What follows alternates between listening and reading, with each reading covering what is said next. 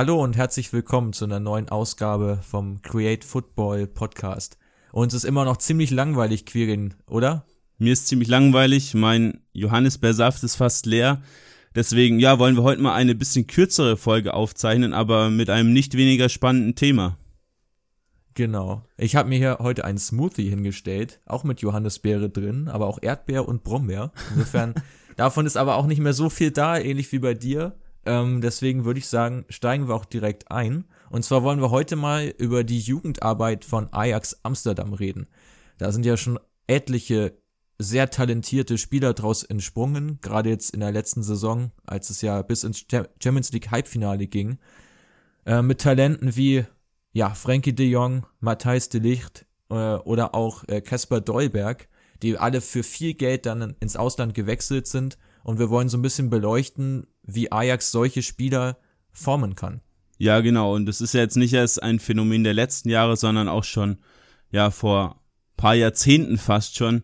Also, was da für Legenden aus diesem Team beziehungsweise aus der Jugendarbeit geformt wurden mit ähm, den De Boer-Brüdern, Mark Overmars, Reikert, Kluivert, Seedorf, Van der Sar, Davids und so weiter. Die Liste lässt sich, glaube ich, ähm, ja, ohne Ende weiterschreiben. Ähm, aber woran liegt das Ganze eigentlich? Ähm, Ajax hat ja eine sehr, sehr bekannte Jugendakademie, aber so genau drüber wissen tun eigentlich die wenigsten Leute. Deswegen haben wir uns gedacht, wir bringen da mal heute bisschen Licht ins Dunkeln und erzählen euch mal die wichtigsten Fakten und wie da gearbeitet wird, dass man eben solche ja, Top-Spieler dann auch wirklich an die erste Mannschaft ranführen und dann auch in, teure, äh, in bessere Ligen weiterverkaufen kann. Genau. Und da ist es erstmal entscheidend zu wissen, dass Ajax sein Jugendkonzept nicht komplett erneuert jedes Jahr oder von, von Jahr zu Jahr das Ganze umstrukturiert, sondern den Ansatz eben schon länger verfolgt, weswegen sie auch einen gewissen Vorsprung haben gegenüber der Konkurrenz. Das, ähm, ja, die Akademie der Toekomst, also auf Deutsch die Zukunft, ähm, umfasst ja dieses Konzept TIPS. Ähm, da geht es dann einmal um den Aspekt der Technik, der Intelligenz, der Personality, also Persönlichkeit und der Schnelligkeit. Und nach diesen Kriterien wird dann eben äh, intensiv gescoutet. Genau, ich erzähle euch mal ein bisschen was zu diesem Konzept. Ist, glaube ich, für viele Leute recht unbekannt. Äh, geht eben um die Technik, also Ballführung, Körpertäuschungen, Richtungswechsel, Passspiel, Torabschluss. Ähm, dann die Intelligenz, also sowas wie Entscheidungsfindung, Übersicht, Positionsspiel, Disziplin äh, Persönlichkeit umschreibt dann Dinge wie Kreativität, Arbeitsraten, Motivation, Druckbewältigung und ja, die Physicality. Ähm, da werden dann so Sachen selbst gemessen wie die Geschwindigkeit auf die ersten 30 Meter, die Zweikampfstärke, Ausdauer, Beweglichkeit. Und ja, nach diesen vier Kriterien sozusagen wird gescoutet, wobei bei dem Scouting im Prinzip eigentlich nur ISP im Fokus steht, also die Technik wird so ein bisschen außen vor gelassen, weil das laut der Ajax-Mentalität so die einzige der vier Fähigkeiten ist, die man auch weiterentwickeln kann über die Jahre und die anderen drei, ja, da hat man halt Glück gehabt sozusagen bei der Geburt, dass man zum Beispiel einfach ja gute Gene hat und groß wird oder halt nicht. Ähm, aber genau, das wird, das wird beim Scouting dann sehr beachtet und auch noch wichtig zu wissen ist, dass vor allem auch nur im Umland von Amsterdam gescoutet wird. Also die sieben bis zwölfjährigen sollten eigentlich maximal 50 Kilometer von Amsterdam aus gesehen wohnen, sodass der Weg dann auch in die Akademie nicht so weit ist und die gegebenenfalls auch dann zu Hause wohnen bleiben können, weil so ein Akademieleben für so einen kleinen Jungen ja vielleicht auch nicht das Beste ist. Dazu kommen solche Spieler dann eben in Gastfamilien, wenn sie aus dem weiteren Umland kommen und auch gerade später. Also es gibt kein Internat in dem Sinne, äh, was ja viele NLZs so, so beinhalten. Also da wird eben viel drauf gesetzt, dass sie auch in einem familiären Umfeld dann eben aufwachsen, wenn ähm, gerade Spieler jetzt auch die älter sind als die von dir beschriebenen ähm, 7- bis 12-Jährigen, sondern eher ähm, Richtung ja 13, 14, 15, 16 Jahre, dass sie da möglichst ja natürlich dann eben auch aufwachsen können Ähm, die Akademie ist auch direkt äh, unmittelbar am Stadion angesiedelt, was glaube ich auch nochmal ein zusätzlicher Faktor ist, dass man sich einfach den Profis schon recht nahe fühlt und sich auch extrem identifizieren kann mit dem Verein, weil eben alle auch dieselbe Kleidung tragen, ähm, quasi ständig zu den Legenden aufgeschaut wird äh, und eben die Profis nicht so unerreichbar scheinen, was es ja faktisch auch nicht ist, weil eben die Durchlässigkeit sehr, sehr hoch ist. Ja, absolut richtig. Äh, Finde es auch ziemlich cool, dass es wirklich so nah am Stadion hier ähm, angesiedelt ist. Und ja, ist auch interessant, weil dieser Sportkomplex, der ist recht neu noch. Ähm, und ja, ist ziemlich groß, 140.000 Quadratmeter. Und hat er wirklich alles, was man da braucht. Mehrere verschiedene Fußballplätze natürlich, vier Kunstrasenplätze, vier Naturplätze, äh, vier Naturplätze, Fitnessstudios, was auch immer man braucht. Diese Akademie, die hat ein Jahresbudget von 6 Millionen Euro. Da haben wir beide echt gestaunt, dass es doch recht wenig ist, weil damit wirklich alles bezahlt wird. Also die Trainer, das Equipment, die Instandhaltung, die ganzen Reisen mit den Teams, die Busse, was auch immer, wird alles von diesen 6 Millionen Euro im Jahr bezahlt. Und wenn man dann natürlich sieht, dass Leute wie De Jong für 75 Millionen verkauft werden nach Barcelona und auch De Licht für 85 Millionen sogar, also dann ist natürlich logisch, dass man diese Akademie da auch am Laufen hält und auch wirklich da viel ähm, ja, Input reinpackt, weil es natürlich eine super Investition ist, aber für die Zukunft. Genau, und der Input kommt vorwiegend von Ex-Profis. Auch das ein Unterschied zu, zu deutschen NLZs, wo es ja inzwischen viele sogenannte Laptop-Trainer gibt, die man jetzt auch nicht verschreien will, aber es sind schon viele inzwischen, die selber nicht Profi waren und selber einen akademischen Werdegang haben oder einen sportwissenschaftlichen Background. Bei Ajax sind in jeder Mannschaft ist in jeder Jugendmannschaft ist ein Ex-Profi als Jugendtrainer engagiert und die meisten davon auch ähm, mit Ajax-Vergangenheit. Insofern lernen quasi die Spieler schon von ihren Idolen äh, gewisse Sachen kennen und die arbeiten dann eben auch nach einem festen Konzept, nämlich nach einer festen Spielphilosophie und damit wären wir, glaube ich, auch beim nächsten Punkt, der maßgeblich dafür ist, dass bei Ajax einfach so viele Talente den Sprung nach oben schaffen. Genau, die Spielphilosophie, die lernt man dann kennen als, als Jugendspieler in einem sechs, sechswöchigen Probetraining. Und ja, da wird dann eben mal gesehen, ob man mit dieser ganzen Ballarbeit, die da halt immer im Fokus steht, dann auch zurechtkommt. Ähm, wichtig ist dann auch hinzuzufügen, dass Johann Cruyff, die Ajax-Legende, äh, mal gesagt hat, Fußball muss den Kindern Spaß machen, sonst hat es keinen Sinn. Und deswegen ist der Ball eben immer im Fokus und so ist eben auch das Spielsystem von Ajax, sei es jetzt in der F-Jugend, in der D-Jugend oder bei den Profis, dann auch ausgelegt, dass man einfach immer mit dem Ball spielen will und auch immer das gleiche System spielt. Genau, nämlich im 4-3-3, sofern dann eben auf Elverfeld gespielt wird. In der Jugend variiert das wohl leicht, je nachdem, ähm, ob vielleicht noch ein zweiter äh, klasse Stürmer dabei ist, dann kann auch auf 4-4-2 umgestellt werden oder auch, äh, um im Aufbau mehr Möglichkeiten zu haben, auf äh, 3-4-3. Aber ansonsten ist das System relativ fest und es soll, sollen eben Lösungen gefunden werden, in dem System eben zurechtzukommen. Äh, und was da auch noch ganz entscheidend ist, also diese ganze Spielphilosophie nennt sich ja Total Football, ähm, die jetzt auch gerade in den, ich glaube, 70ern oder 80ern, als die holländische Nationalmannschaft auch sehr erfolgreich war, da schon quasi entsprungen ist. Ähm, und da ist eben wirklich ganz interessant, dass eben auf vielen Positionen ausgebildet wird. Das heißt, jeder Spieler spielt auch auf unterschiedlichen Positionen in der Jugend und nicht sein, sein ganzes Leben lang links außen, sondern dann eben auch beispielsweise Linksverteidiger oder vielleicht nochmal Achter, äh, um eben viele verschiedene Situationen kennenzulernen, was dann auch wieder die Spielintelligenz steigert. Ja, du sprichst es an. Es ist für mich ein ziemlich wichtiger Punkt. Wir waren ja beide schon Jugendtrainer und ja, die meisten Kinder denken ja jetzt, ja, sie sind jetzt der perfekte Torwart, sie sind der perfekte Stürmer, aber ein sieben, acht, neun, zehnjähriger, da kann das ja eigentlich noch gar nicht richtig selbst einschätzen, wo er jetzt am stärksten ist. Und deswegen finde ich das ziemlich gut, dass man zum einen eben die Spieler auf den Positionen rotiert, so dass dann auch mal jeder da spielen kann, wo er auch will. Und zum anderen siehst du natürlich dann auch, ob der Spieler vielleicht auf einer anderen Position viel stärker ist. Und kannst du natürlich vielleicht Talente fördern, die sonst versteckt geblieben wären. Ja, finde ich eigentlich ziemlich gut.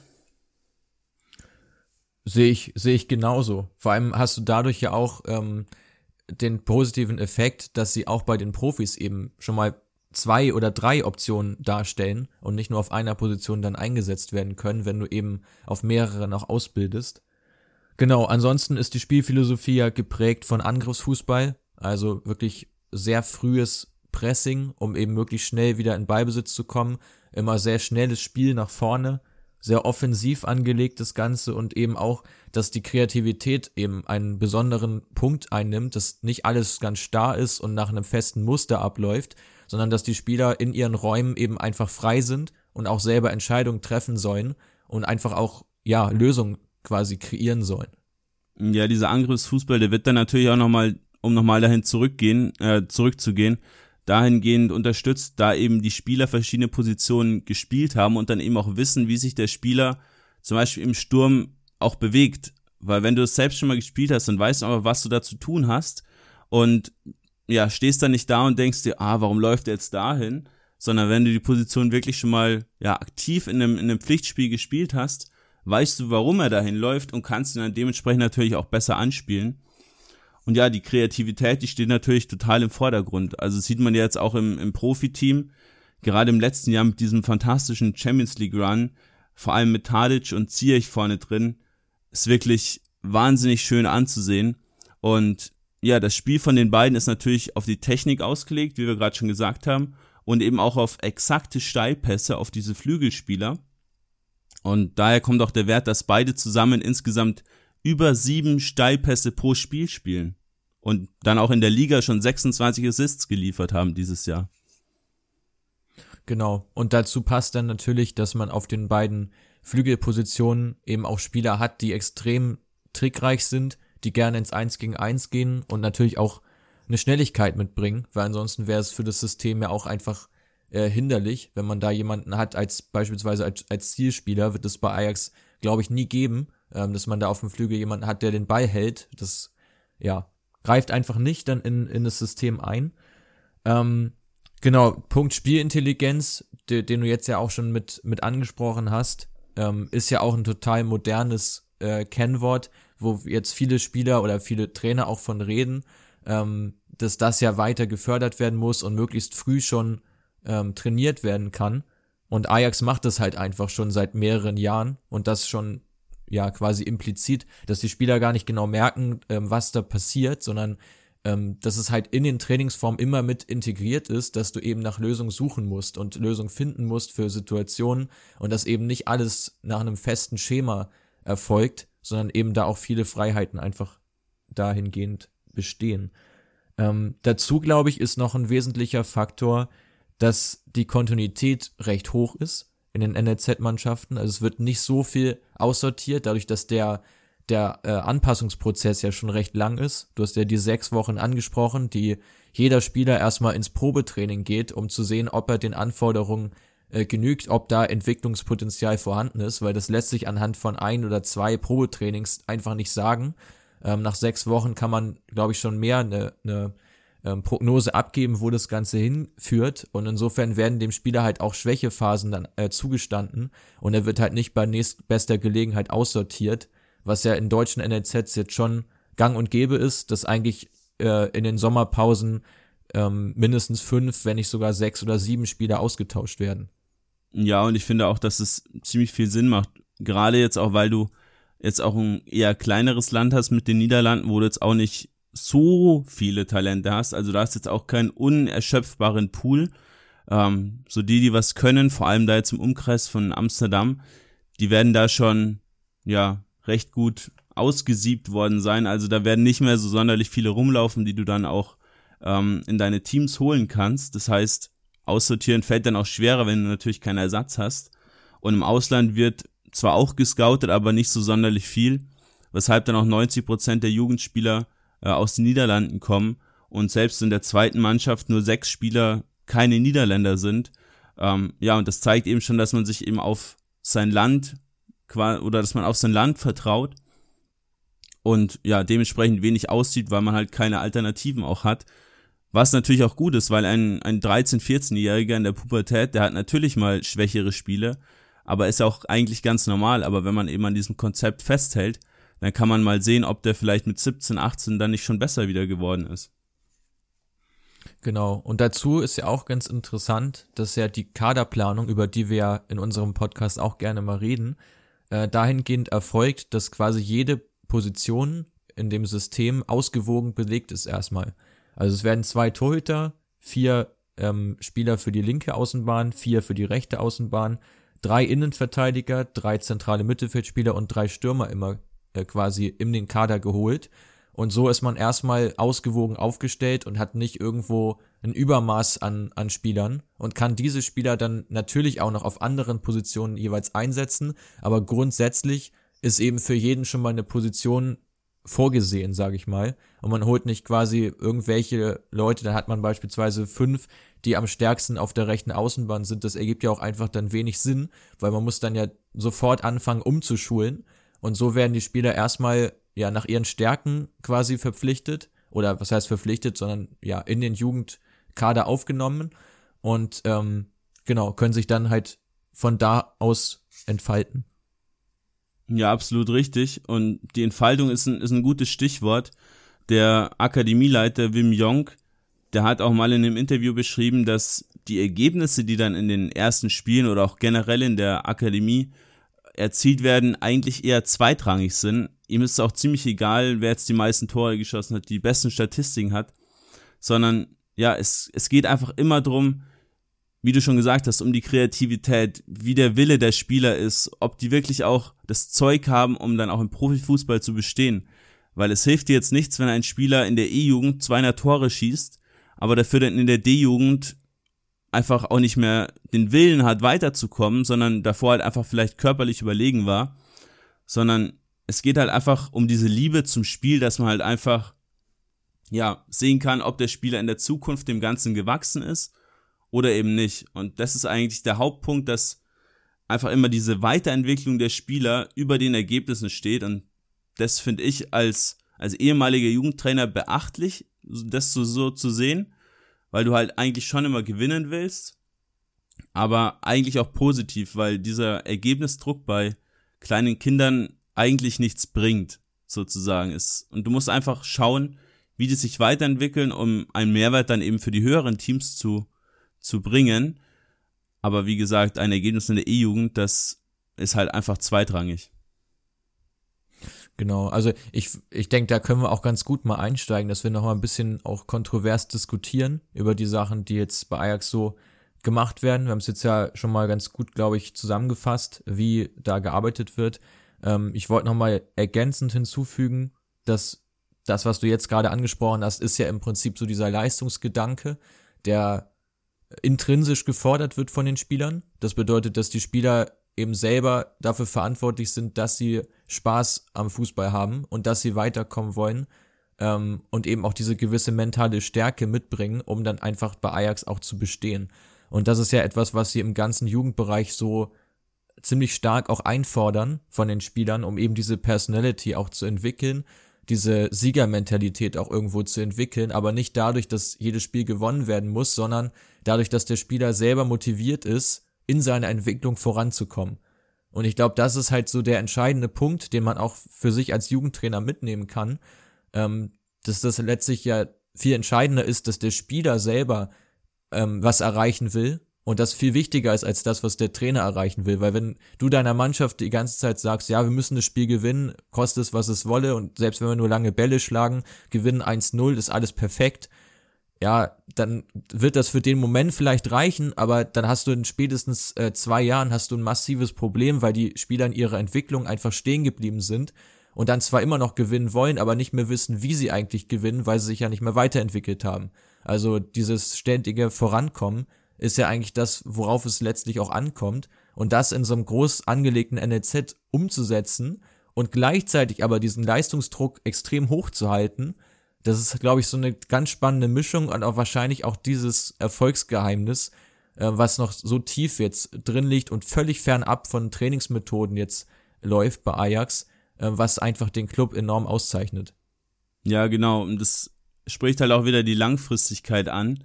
Ähm, da es eben bei den Trainern einfach um den Verein geht. Es geht immer um das große Ganze. Und bei vielen anderen Teams, sei es jetzt in der Kreisliga B oder bei irgendeinem NLZ von einem Bundesligisten, geht's halt oft einfach drum, dass diese Trainer sich eigentlich nur um ihren eigenen Erfolg scheren und diese eigene Reputation eben nach oben treiben wollen, um halt einfach ja selbst privat höhere Ziele zu erreichen, mal eine höhere Mannschaft zu trainieren.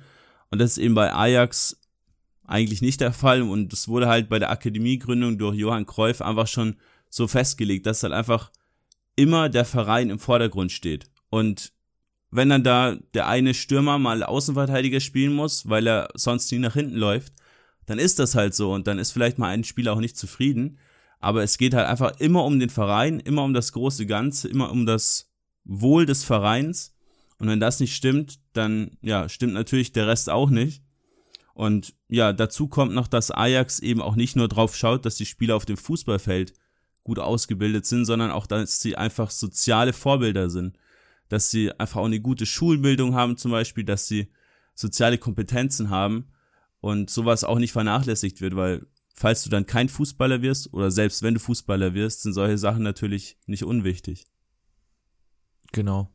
Und ähm, dass du ja gewisse Positionen im Spiel kennenlernst, ist glaube ich auch nochmal ein Punkt, den wir nochmal hervorheben müssen, weil du da ja einen viel größeren Lerneffekt als jetzt im Training hast. Also das kannst du ja im Training genauso gut machen, dass du in jedem Trainingsspiel deinen Stürmer äh, in die in die Abwehr stellst beispielsweise aber im Spiel ist es halt immer noch mal was anderes. Das wird ja jeder, der schon mal Fußball gespielt hat oder trainiert hat, ähm, sofort zustimmen, dass du da einfach eine ganz andere Situation dann vor dich äh, vorfindest und auch alles dafür tun wirst, dass deine Mannschaft da gut abschneidet, dass du ein gutes Spiel machst. Aber ähm, ja, du bist dann eben, du musst einfach dann. Also du bist dann halt gefordert, da gibt's auch keine Ausreden mehr. Und wenn du dann zwei Kämpfe verlierst, ist halt nicht mehr so, so egal, wie es vielleicht als Stürmer dann manchmal ist. Wenn du einen Zweikampf da verlierst, hast du erstmal keine äh, schlimme direkte Folge. Aber als Innenverteidiger kannst du halt ein Gegentor verschulden. Also direkt verschulden. Und ich glaube, das ist noch was, ähm, was viele einfach dann auch lernen müssen und diesen Effekt auch brauchen. Und ähm, ja, umso beachtlicher, dass der Verein da halt so dahinter steht und das eben so fördert, weil ich glaube, dass gerade so Trainer, die wir jetzt hierzulande haben, die irgendeine U13 oder U14 trainieren ähm, und auch schon diverse Lizenzen dann gemacht haben, um sich eben weiter hochzuarbeiten, die werden halt in spätestens zwei Jahren den nächsten Schritt machen wollen. Und dazu brauchst du dann letztlich wieder Ergebnisse und so hängst du in diesem Teufelskreis drin.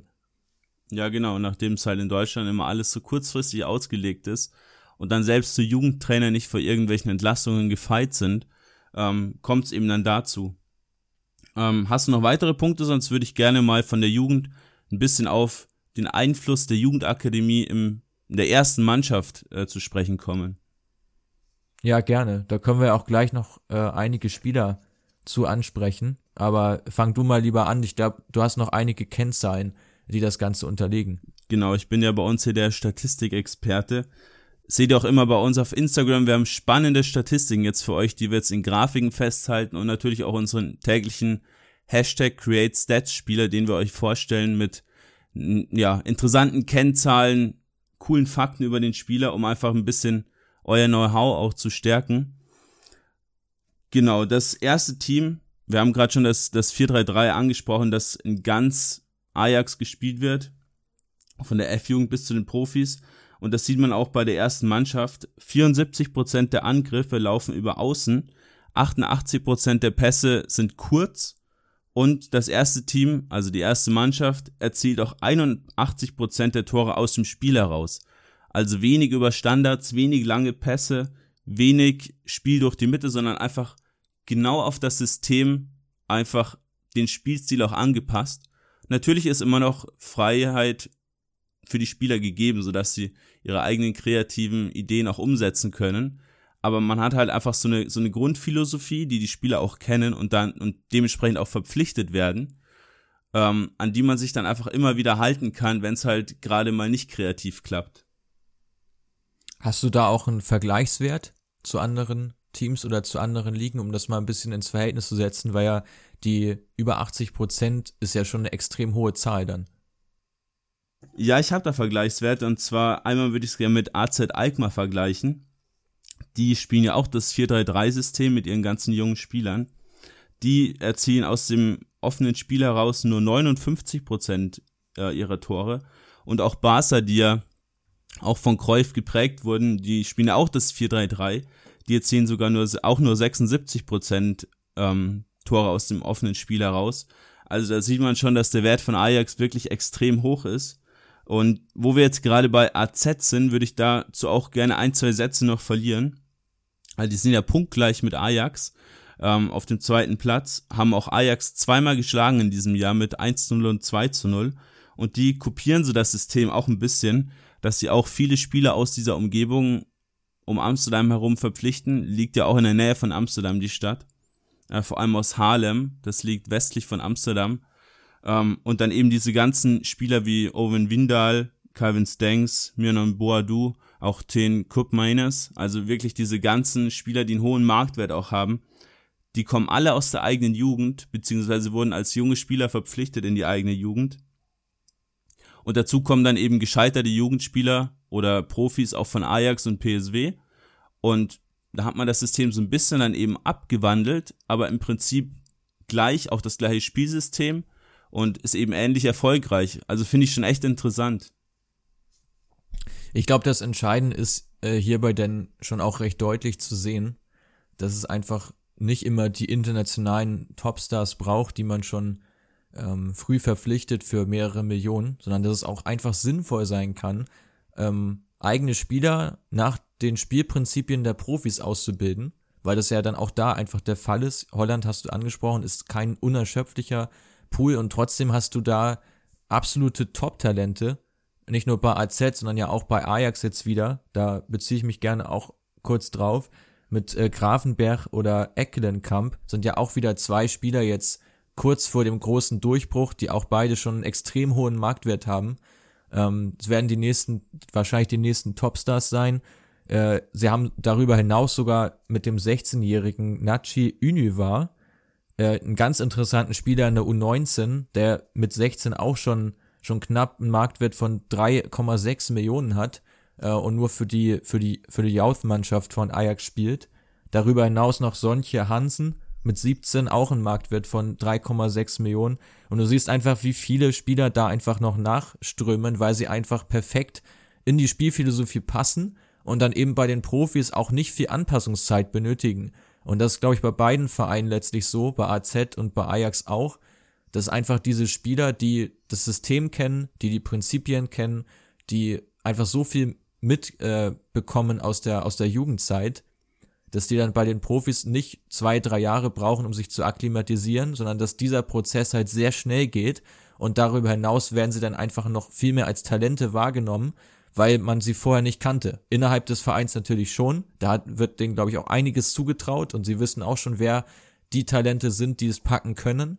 Ähm, aber extern wird es halt nicht so wahrgenommen. Du ziehst einen Spieler hoch aus der zweiten Mannschaft und plötzlich ist der sogar Stammspieler und Leistungsträger und alle sind sofort überrascht, die ganzen Scouts werden aufmerksam und das treibt den Marktwert ja auch sofort in die Höhe und dieser Spieler liefert dann auch direkt ab. Das ja, ist einfach ein insgesamt schlüssiges Konzept, so in der Jugend vorzugehen. Ja, und dazu hast du natürlich dann bei den Profis auch eine Liga, die jetzt nicht so wahnsinnig stark ist, aber ja schon trotzdem einen guten Wettbewerb hat, wie ich finde. Also ist natürlich jetzt nicht vergleichbar mit den Top 5 Ligen in Europa, aber kommt jetzt auch nicht viel weit dahinter, sodass du dann die jungen Spieler auch gut und gerne da mal einbinden kannst, ohne da jetzt dann sofort irgendwie paar Plätze runter zu purzeln. Und ist natürlich dann für die Spieler auch top, wenn du da mit den erwachsenen Männern deine, deine Spiele spielen kannst. Das klang jetzt bisschen pervers, aber so ist es ja im Prinzip. ähm, ähm, und dann halt dich einfach dadurch weiterentwickeln kannst, weil jedes Spiel, was du spielst, bringt dich halt weiter wie ein Training.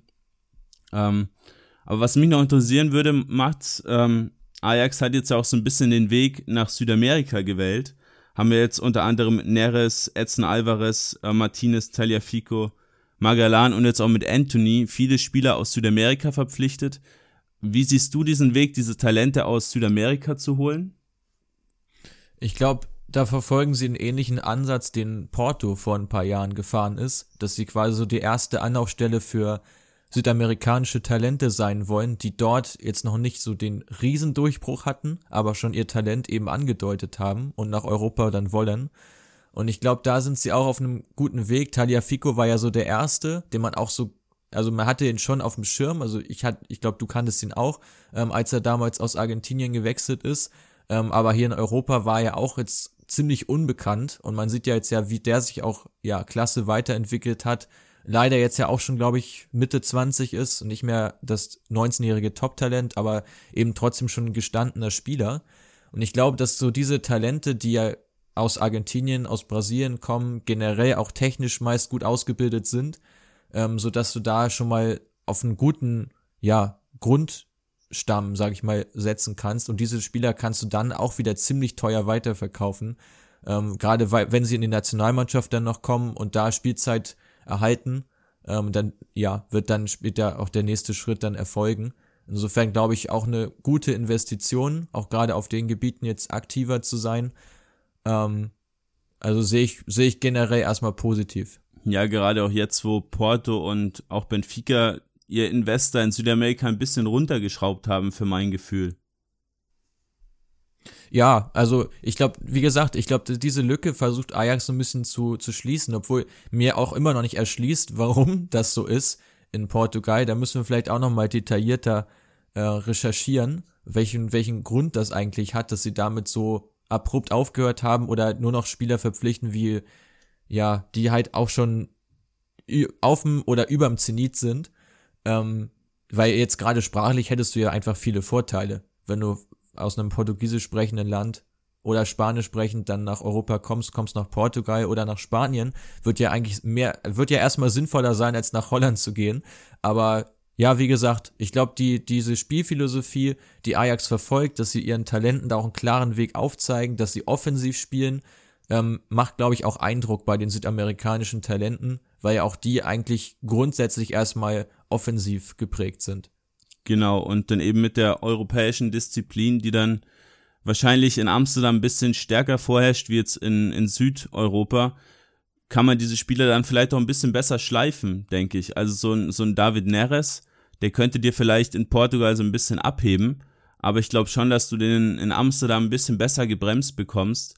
Und solche Spieler haben dann natürlich auch einen hohen Verkaufswert, sag ich mal, weil Argentinier oder Brasilianer, die stehen ja immer für diesen äh, tollen Fußball, dieses ja kreative einfach. Und da haben ja schon viele Vereine immer Bock drauf, um sich solche Spieler dann zu holen. Und so jemand hat dann wahrscheinlich nochmal direkt 10, 20 Millionen Euro, die dann oben drauf kommen, einfach nur, weil der halt aus diesem speziellen Land kommt und da halt vielleicht Nationalspieler ist. Aber, um zum Ende zu kommen, würde ich dich gerne nochmal fragen, ob du auch negative Aspekte in diesem ganzen System von Ajax siehst. Zum Beispiel, dass man durch dieses festgefahrene System, also mit diesem 4-3-3, eventuell Jugendspieler auch vergraulen könnte, die halt eben vielleicht eine andere Stärke haben und nicht so gut in das System reinpassen. Ich denke da vor allem an so Stoßstürmer. Durchaus, ja. Ähm, ich denke mal, das, das betrifft auch einige Spieler, vielleicht auch gerade so diese Wadenbeißer, diese zweikampfstarken Spieler, die halt vor allem über, über die Körperlichkeit kommen, die fallen wahrscheinlich hinten über oder werden wahrscheinlich aber auch gar nicht gescoutet. Ähm, ich glaube, das, das Ding ist einfach, dass sich Ajax da auf spezielle Spielertypen festlegt, die sie einfach haben wollen. Und danach wird ja auch gescoutet. Und insofern, glaube ich, werden einige, die trotzdem das Zeug hätten, Profi zu werden, aber vielleicht langsam sind und vielleicht auch nicht diese Vision haben oder diese Kreativität haben, ähm, die werden dann einfach dort gar nicht erst aufgenommen oder halt frühzeitig aussortiert. Ähm, hat natürlich dann den Nachteil, dass diese Spieler auch oder vielleicht auch Profi werden würden in einem anderen Verein, aber dann passen, passt dieser Profi auch einfach nicht zum Verein.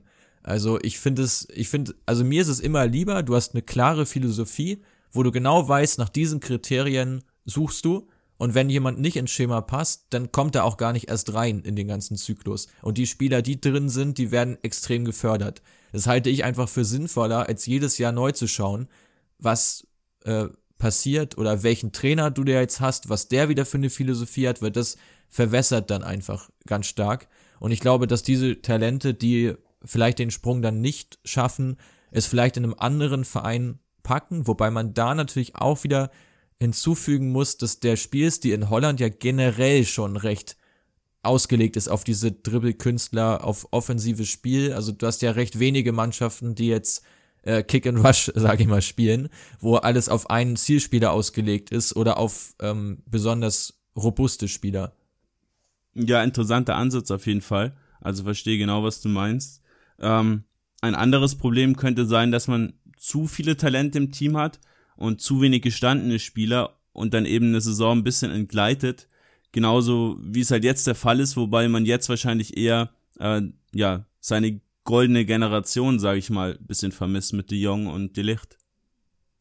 Ja, sicher, sicherlich vermisst man, vermisst man jetzt diese Spieler und das kann auch sein, aber ich glaube, auch das gehört letztlich zum Reifeprozess dann dazu, dass du eine junge Mannschaft hast, der auch nicht mal alles gelingt, die vielleicht auch mal nur Zweiter wird oder auch mal Ziele verpasst, wie jetzt auch beispielsweise in der Champions League, dass sie da ähm, nicht ins, ins Achtelfinale einziehen konnten. Das, glaube ich, gehört einfach mit dazu und muss einkalkuliert werden, ähm, dass es da auch Rückschläge gibt. Aber ich denke mal, solange man eben ähm, Talente hat, die danach kommen, werden sich auch wieder welche durchsetzen. Was du sagst, es stimmt natürlich, dass du zu viele Talente insgesamt hast, wo ja auch nicht jeder dann in den Profikomplex hochrutschen kann, weil so viele Kaderplätze gibt es dann auch irgendwann nicht mehr.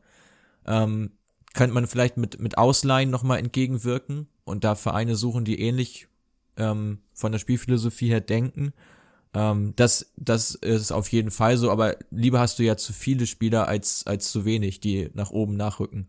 Ja, was du sagst, ist richtig, vor allem mit den negativen Erlebnissen.